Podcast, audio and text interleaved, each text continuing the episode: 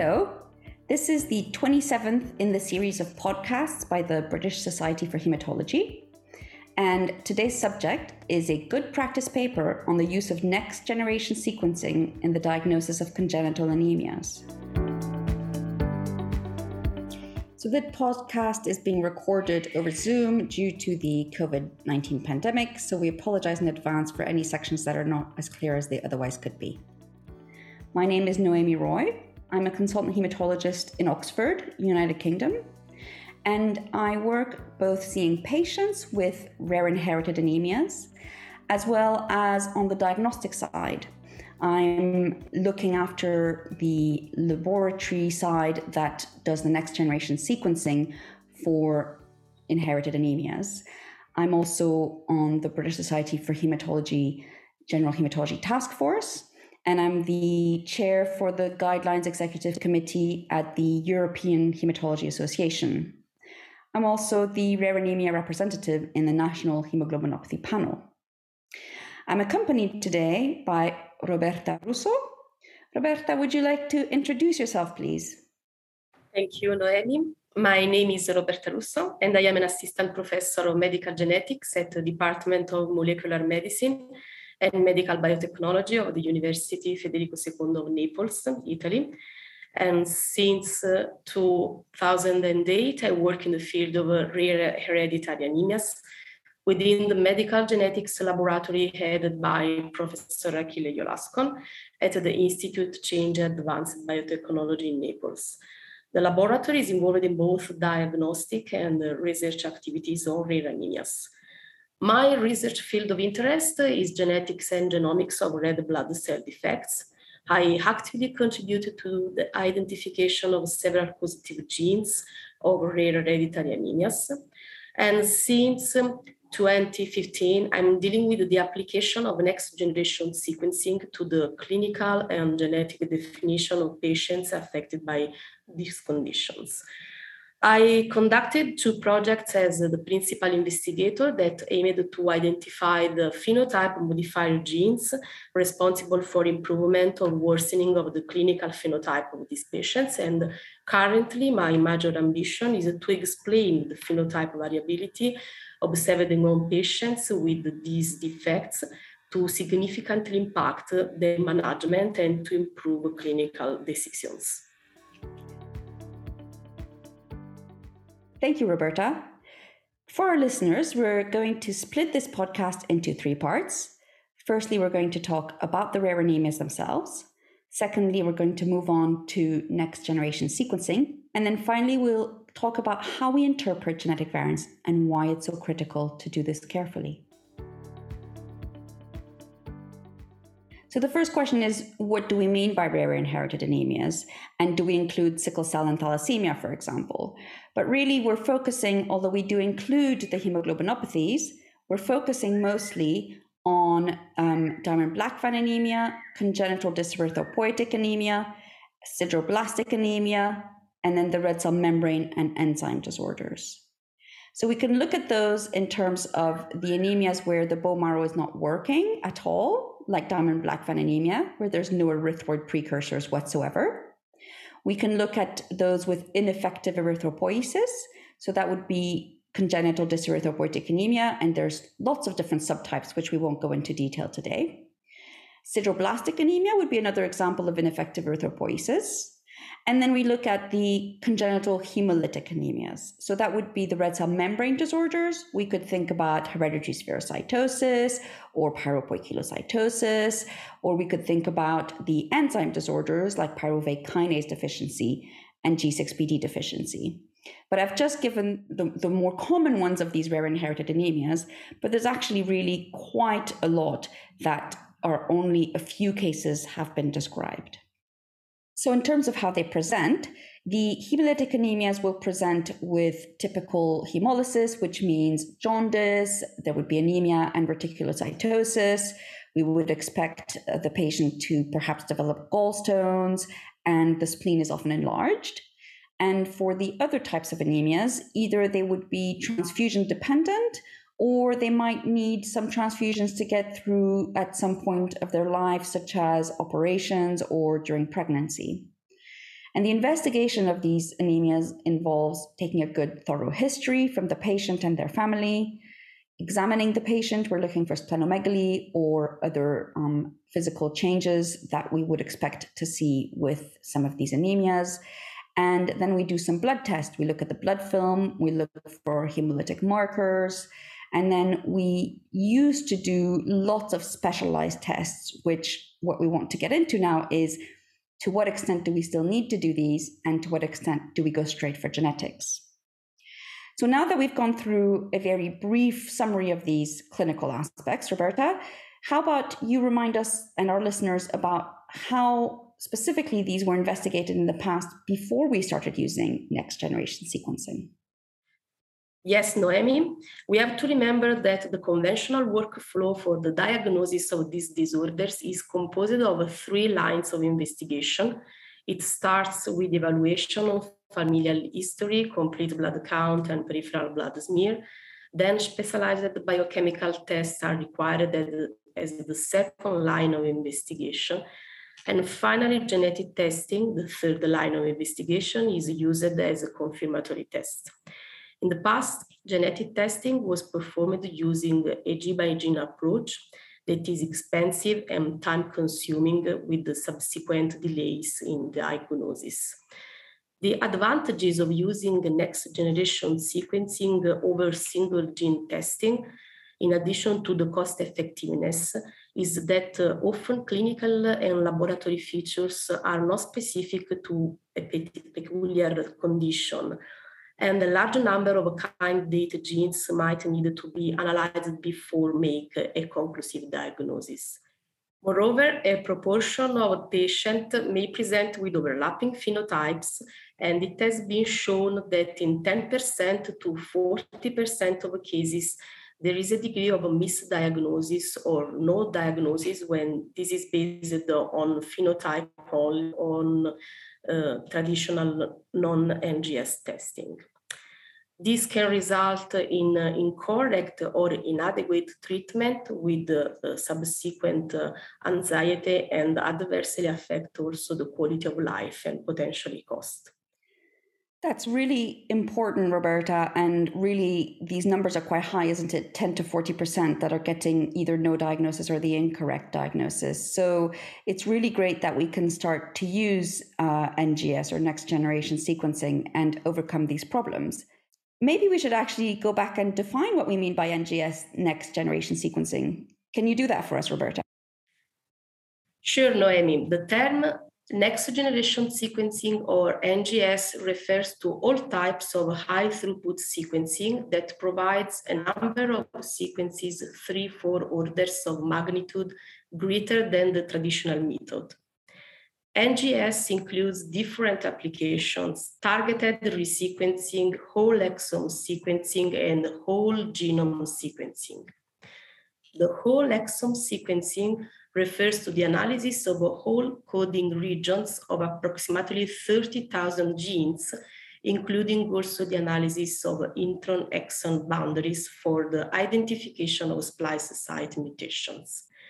The exome represents 1.5% of our genome, but it contains 80 to 19% of known disease-causing mutations.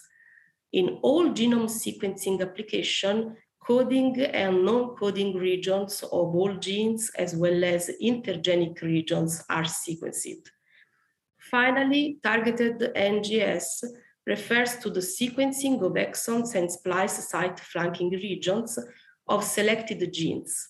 Custom panels include variable numbers of genes that generally range from 20 to 200 with subsequent different diagnostic yields. Targeted NGS is the need for continuous updating of the gene list for each panel to include all recently identified causative genes. As many countries are currently moving towards carrying out all genetic analysis in the form of all exome sequencing or all genome sequencing, virtual panels will be increasingly used. Virtual panels consist of the analysis of only a subset of genes after whole exome or whole genome sequencing. In this case, instead of using the selected genes to guide the sample preparation and sequencing, they are used to design genomic coordinate-based filters applied during the data analysis stage. So, Noemi, I think it would also be helpful to talk about the whole process from when the sample is taken until the clinician can get a report back on the result. Thank you, Roberta. I think you're right. And especially because our clinicians send off the sample and sometimes struggle to understand why it takes three months before they get a report. And certainly here in the UK, we have a three month turnaround time for this type of NGS testing. So let's look at what actually happens once the blood sample is taken. And of course, we should also mention consent because we're doing genetic testing. So it's important that the patient is consented for genetic testing because this will include things like potentially um, discovering non paternity. And that's something that needs to be mentioned to the patient. So once the blood sample's been taken and the consent has been um, signed, then the sample goes to the lab and the DNA is extracted. And even at this stage, there's a certain amount of quality control and quantitation of this DNA because we wouldn't want to put through a sample that we knew was likely to fail. If the sample passes that quality control, then the next step is what we call barcoding and library preparation. So you mentioned, Roberta, earlier that one of the advantages of NGS is that it's cost efficient. And this is one of the reasons why it's so cost efficient, because we're able to label each sample separately in terms of um, a little barcode, which is a short code of DNA that we attach onto the, to the sample, which means that we can then sequence maybe 30 to 50 patients together. We can pool all of that um, DNA together and do the sequencing all together. And that's where our cost effectiveness is. So the library is where you basically um, select each of the bits of DNA that um, you want to amplify for that patient according to the panel that you're testing. And not only can you pool 30 to 50 patients together into one sequencing reaction, but actually these patients can be um, from mixed libraries. So you could have one patient who's having a rare anemia panel and another patient who's having um, iron overload panel or a low platelet panel. So again, this is how we make this cost efficient. After the whole sequencing run, where all of your patients have been sequenced together in a single reaction, we have another quality control. And this is to control the quality of that run. And then within that quality control, we make sure that the quality of each individual sample is adequate for analysis. And any samples that haven't passed the quality control, we wouldn't analyze. All the samples that have passed the quality control then go on to read alignment. And this is where you're comparing the um, sequence for each individual bit of DNA compared to the reference sequence. So at this stage, we're, we're no longer looking at the pool of patients, we're looking at individual patient data. And that's because we've got those little barcodes we can pull out. Once you've aligned all the reads, you then have to do mutation calling. Um, I'm careful about the use of the word mutation. We should really be using the word variant. And that's because there will be lots and lots of variants between each individual and the reference sequence. And that's because we're all different individuals. And the vast majority of these differences will just be things that make us different from each other. So, what we w- want to do then is look at each of those variants and annotate them and filter them. What does this mean? Annotating them means we, we kind of describe each variant. Would this cause a missense? Would it change? Would, would the base change cause an amino acid change in the protein coding region? Or would it cause a likely splice mutation? So, does that mean that the variant is right at the intron exon boundary? Or would this variant cause a frame shift or a stop codon? So, all of that is the annotation. After the annotation is the filtering. So, how do we do that?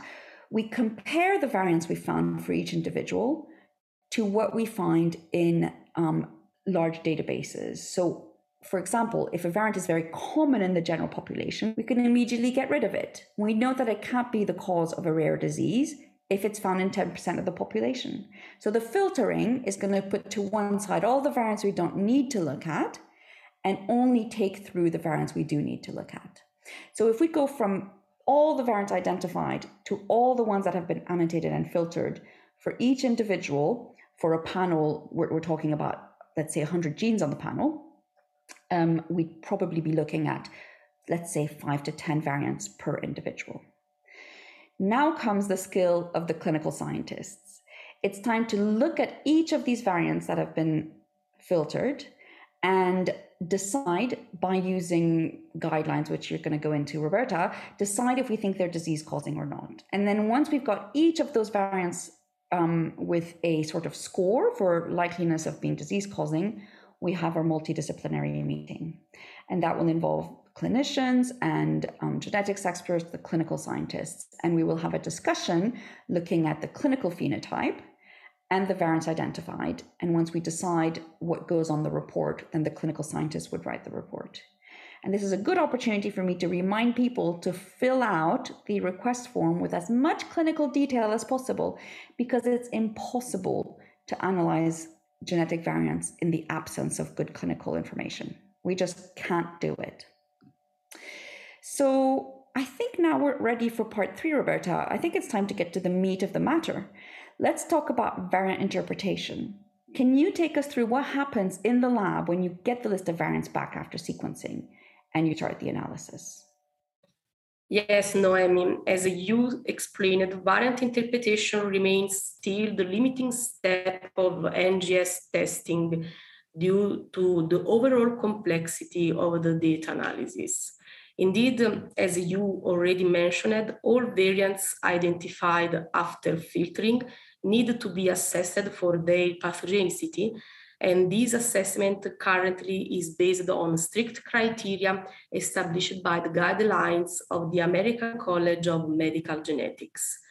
Based on these guidelines, the pathogenicity of each variant is evaluated by gathering evidence from various sources. For example, population, computational, predictive, functional data, but most of all, phenotypic and segregation data. The American College of Medical Genetics system classifies genetic variants into five classes benign, likely benign, pathogenic, likely pathogenic, and variants of uncertain or unknown significance. It is important to note that depending on the size of panel, a number of variants are always identified after all the filters are applied, even in normal subjects. For this reason, the most relevant aspect related to variant interpretation is the correlation with the phenotype, I mean the clinical presentation of the patient. As you mentioned, once variants have been identified and graded for their pathogenicity, a multidisciplinary team meeting is carried out to discuss what variant uh, should be reported. And generally, the final report includes pathogenic or likely pathogenic variants related to the clinical suspicion, as well as pathogenic or likely pathogenic variants in genes already associated with a phenotype, although different from the original sus clinical suspicion. So that's what happens when things are pretty clear one way or another about pathogenicity. But the most important aspect is that in about 40% of cases, we just get variants of uncertain or unknown significance. So, Noemi, Please, can you discuss this a bit? Yes, Roberta. So let's focus on these. So you've called them um, the class three variants according to the ACMG guidelines, and they are also called variants of uncertain significance, VUSs or VUSs. So these are all the, all the same thing. They are variants where we have as much information telling us they might be pathogenic as telling us they might not be pathogenic. And we have to be careful with these because we don't want to report them if they're not disease causing, but we also don't want to ignore them if they might be interesting to follow up. These are the most difficult to analyze. Uh, but also potentially the most important and interesting ones. Because by trying to really dig down and find more information to help us determine if they're pathogenic or not pathogenic, we can widen our understanding of these genes and these proteins, and more importantly, increase our diagnostic yield as we go forward. It's really important that people understand this concept of class 3 variants. And it you were mentioning that we would only include class 4 and class 5 variants in a report, but occasionally we will include class 3 variants if we think that something can be done to follow them up and to be able to get more information. And I think there's a certain amount of um, genomic education that's happening in the clinical field because the clinicians are receiving and reading these reports. And we don't want people to misinterpret what happens when we put a variant of uncertain significance on a report. We don't want people to misunderstand and think that this must be disease causing. So, one of the reasons for doing this podcast is to try to improve that understanding. So, what do we do if we see a variant of uncertain significance? Well, sometimes we can do family studies. So, if we know that a variant looks like it could be disease causing, but we know that there's other affected members in the family, it can be helpful to get DNA from those members of the family. Because if we find affected individuals who don't have this variant, or unaffected individuals who do have this variant, suddenly we know this variant can't be disease causing. Um, sometimes we do family studies um, to look at what we call the segregation. So, to see whether if we see two variants in an individual, we need to make sure that one comes from each parent because if both come from the same parent then that can't be the, the cause for the recessive disorder. But sometimes we also do research so there'll be some specific functional studies. This might be um, like ektacytometry or ema dye binding. Sometimes these are done before the genetics but sometimes we can do them after and confirm whether the variants are disease causing or not and sometimes we need to do really complex um, basic science research if we want to determine whether a variant is disease causing or not. So here I'm talking about maybe using CRISPR Cas9 to introduce this variant in a cell line and see whether the phenotype develops.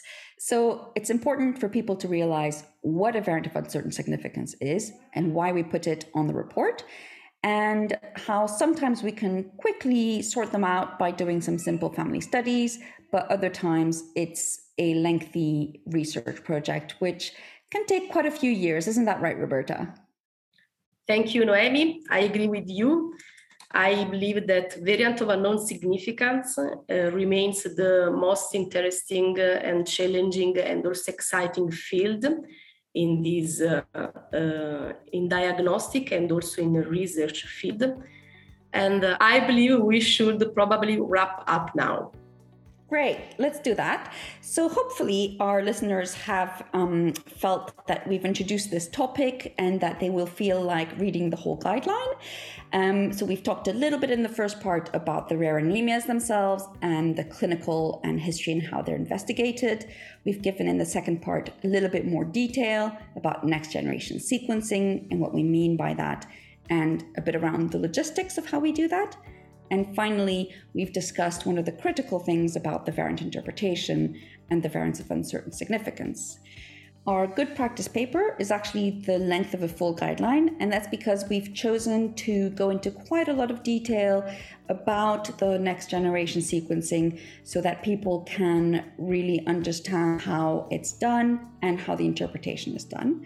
So we recommend that you, you go and read it, but also uh, we are doing a presentation at the European Hematology Association uh, on this guideline because it's a joint um, British Society of Hematology and European Hematology Association paper. And so we'll be presenting this on June 15th. If people want to look at the details, they are up on the EHA webpage and you can log in to this virtual session. A recording of the guideline discussion and presentation at the European Hematology Association will be available on the British Society of Hematology website. And I thank everybody who's listened to the podcast today. And I would encourage you to go to the BSH website and look at all of the varied and exciting podcasts you can listen there. Thank you.